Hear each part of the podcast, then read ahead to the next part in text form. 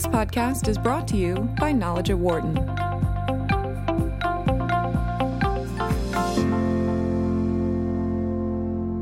A new president has been elected in Mexico. His name is Andres Manuel Lopez Obrador. And to a degree, he was elected by, as the president of Mexico, by some people for the same reasons as President Trump was in the United States. He was a candidate brought in because citizens were tired of dealing with the same old types of politicians who didn't serve the needs of the constituents. But he also comes in at a very unique time in U.S. Mexico relations, as Trump has been pushing the envelope for a better deal, as he sees it, on NAFTA, the three way trade agreement of North American countries that also includes Canada. With more on what to expect from Mr. Lopez Obrador, we are joined on the phone by Guadalupe Correa Cabrera, Associate Professor in the School of Policy at George Mason University, and also by Christopher Sands, Senior Research Professor at Johns Hopkins University. Guadalupe, Christopher, great to have you with us. Thanks. Thanks very much. Thanks. Thank Th- you. Thank you both. Uh, so, Guadalupe, uh, what is the reaction in Mexico to having uh, the new president? Uh, well, there's a lot of optimism and hope that things are going to change. That the new president is going to change the whole uh, the whole atmosphere in Mexico, and he's, he's going to fight corruption, and he's going to have a good trade deal with the United States, and gonna, and, and the president is going to stand up if if um, if President Trump continues his offensive um, approach to Mexico. Has it been how how significant of a shift is this to have uh, uh, President Lopez Obrador coming into office in terms of the shift between uh, the last president, President uh, Nieto, and uh, and President Obrador?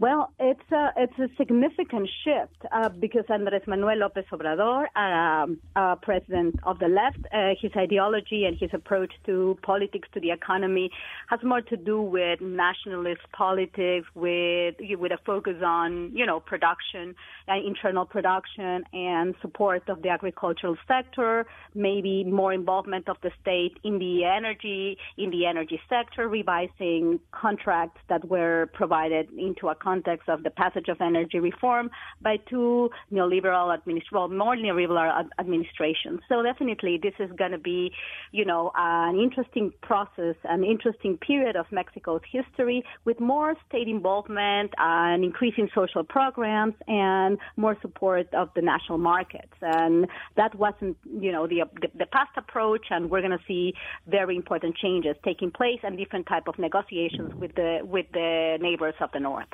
a lot of questions, Chris, uh, deal with NAFTA, and obviously he's coming in at a, at a very unique time uh, where the NAFTA negotiations uh, continue to to play out. Uh, how important is his role going to be in terms of that piece uh, as we move forward?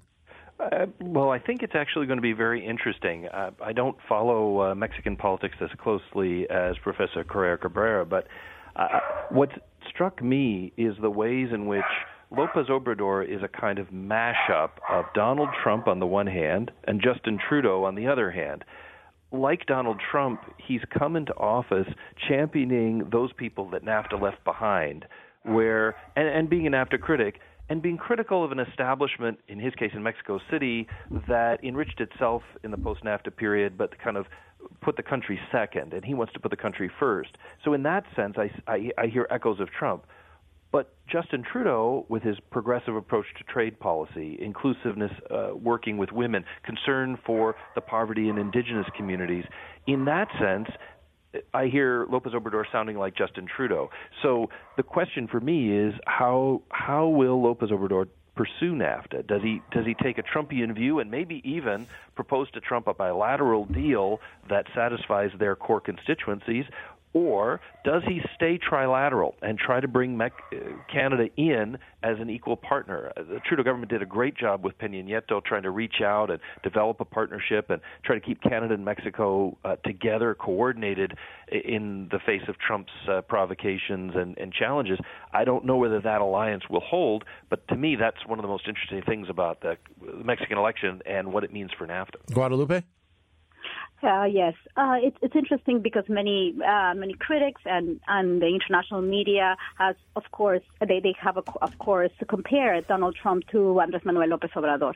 Uh, as a matter of fact, then Andrés Manuel López Obrador puts uh, Mexico first, as, as as Professor said, but he is a national pragmatist. He has talked about an, a reconciliation, and he says he's gonna he, he's gonna govern for the rich and the poor. Therefore, he he he doesn't he, he does not necessarily will, will end up with the with the collaboration with Canada and the United States, but he's going to negotiate better probably, putting probably the energy sector on the table, which is something that didn't happen before, and this is something that the United States and Canada have been portraying as part of North America. It's interesting to see how López Obrador has started, um, you know, this new period with respectful relationships with both countries, but let's see how it works. Uh, of course, Canada and Mexico uh, have had very respectful relationships, very productive ones.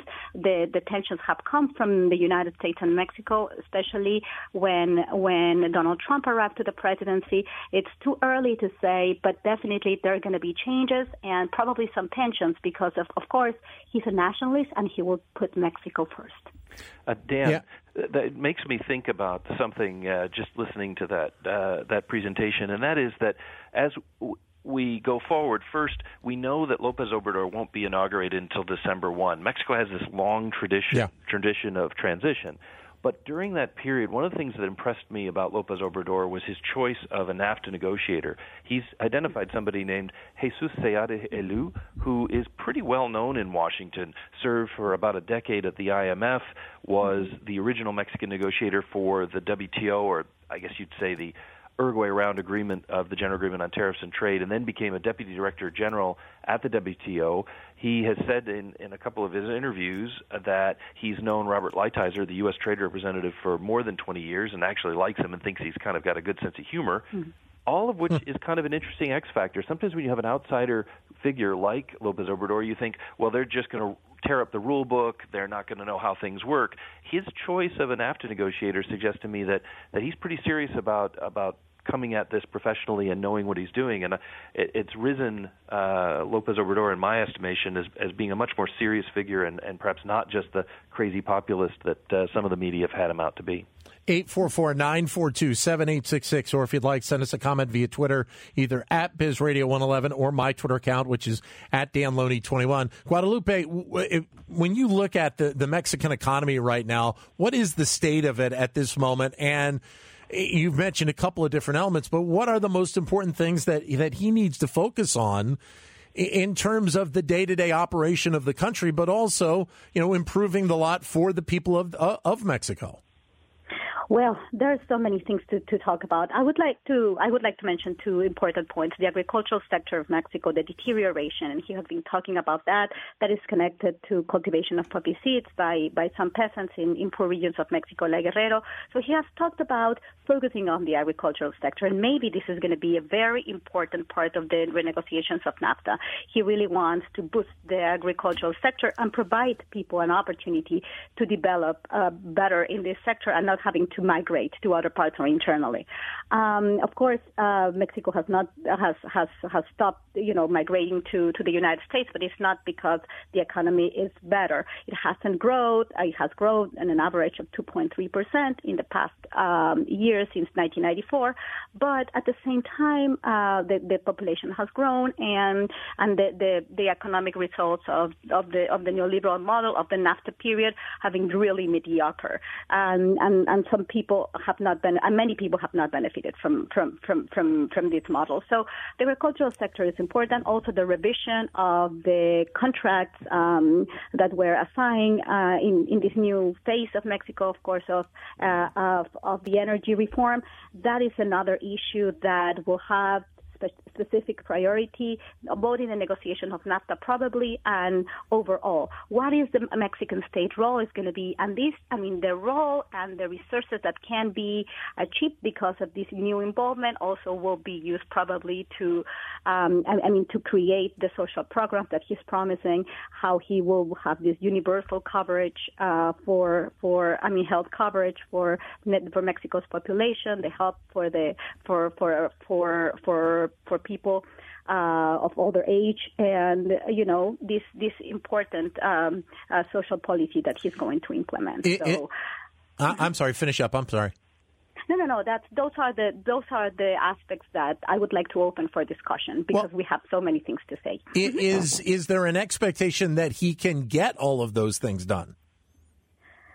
He has to get all those things done uh, to some extent in order to, to be successful because these these things are, are a priority.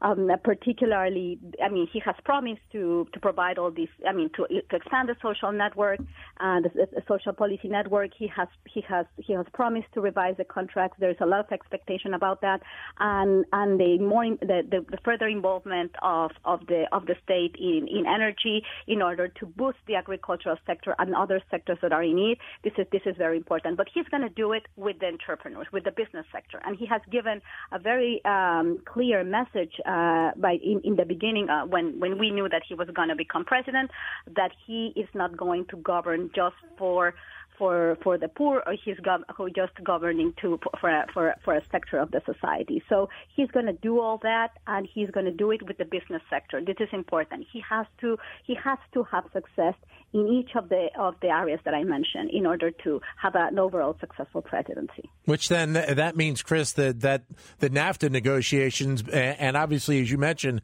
uh, the the people that will be in those meetings uh, representing Mexico, it becomes very very important uh, for the Mexican Mexican economy moving forward.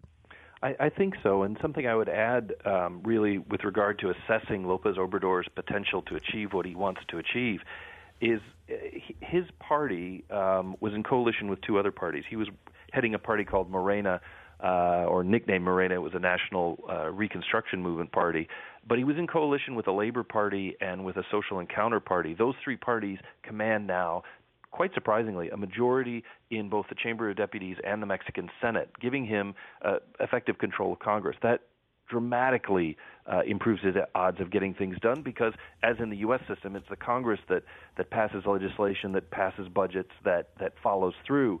And this is the first time that a Mexican president enters office with a solid majority of his party people in the Congress since Ernesto Zedillo, almost 20 years. So it's it's a very dramatic shift, but it's one that gives uh, Lopez Obrador a little bit of extra muscle. And I think at the negotiating table with the United States and Canada, uh, they'll they'll have to take him seriously because if he makes a commitment, he's, his odds of delivering are that much higher.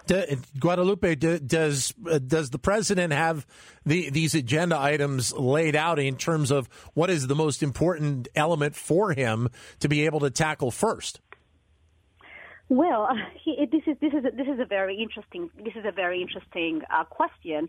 Uh, I believe that there's a lot of expectation uh, by the business community of what he, what he's going to do. So his first, uh, I mean, his first address was was directed to the middle class and to the and to the business community. And so he talked about energy reform. He talked about the the relationship with the with the business sector and NAFTA. I believe that NAFTA today is probably a priority because this is what we are uh, we are hearing more often in the in the in the in the media. And he, uh, very, I mean, he he he met with President Enrique Peña Nieto. He's going to be very, uh, I mean, he's going to be ready to to collaborate with them. He's going to maintain the, the, the same line. He, he he has given this this um, design that he's going to respect and he's going to be in, in, in close communication with those that are negotiated NAFTA during these five months and he's giving like a message of continuity. But I think NAFTA today is probably like a crucial point to, to send a message that he can work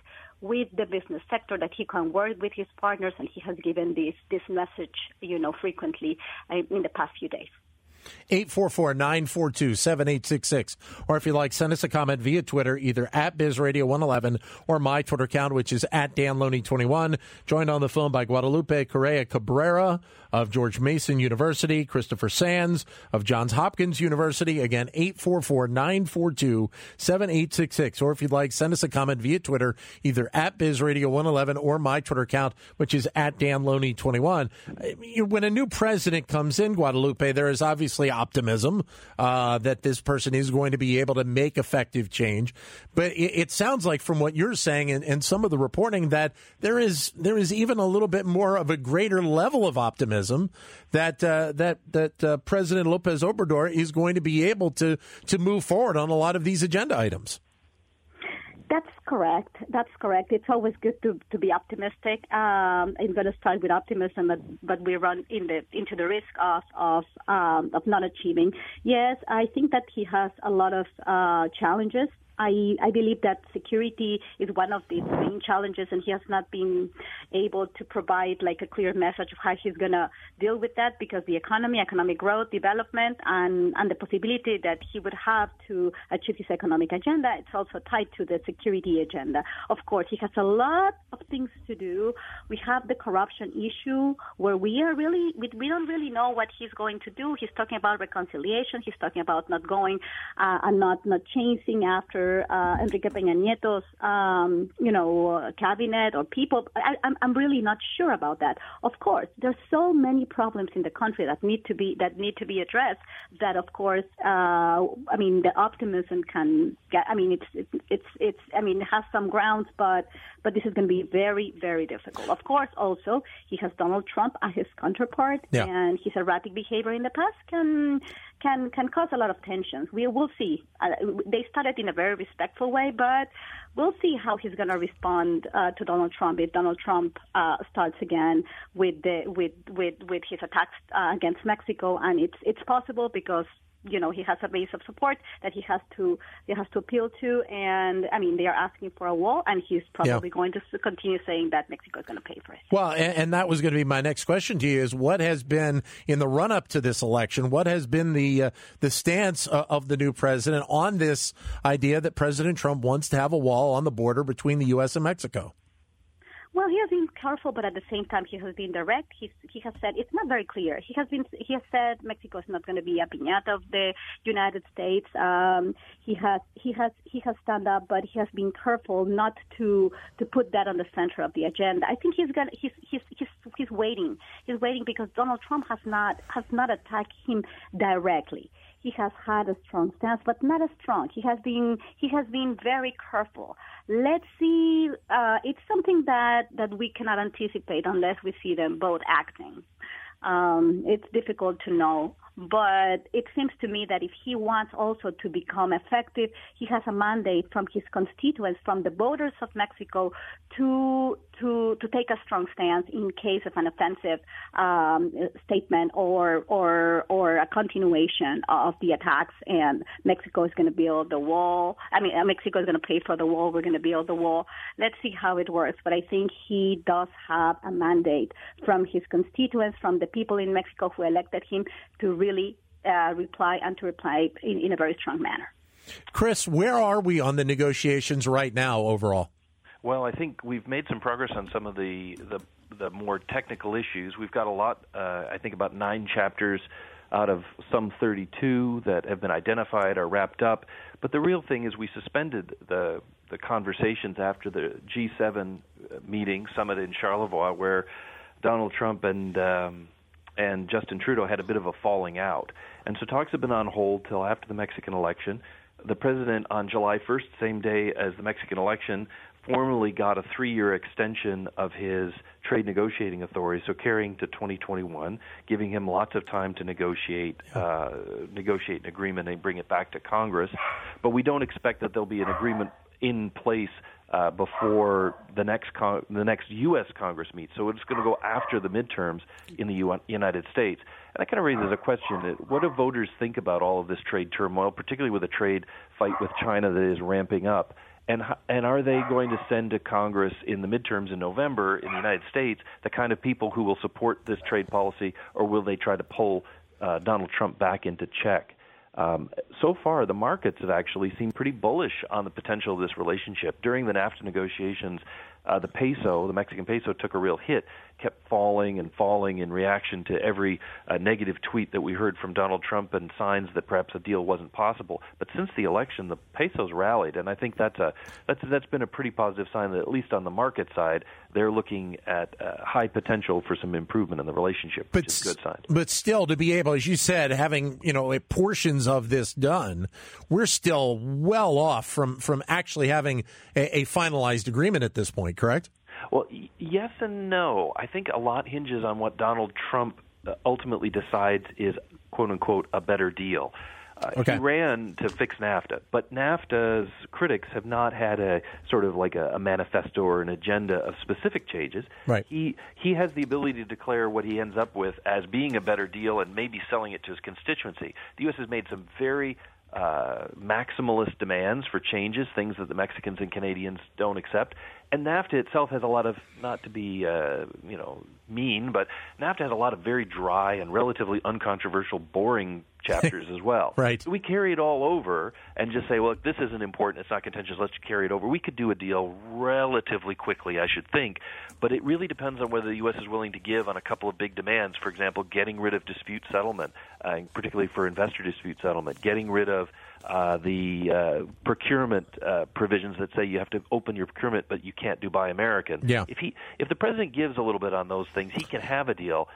The question is, does he really want to give in, and does he really want to deal that badly? Thank you both for joining me today, Christopher. Thank you very much for your time, Guadalupe. Appreciate your insight. Thank you both. For more insight from Knowledge at Wharton, please visit knowledge.wharton.upenn.edu.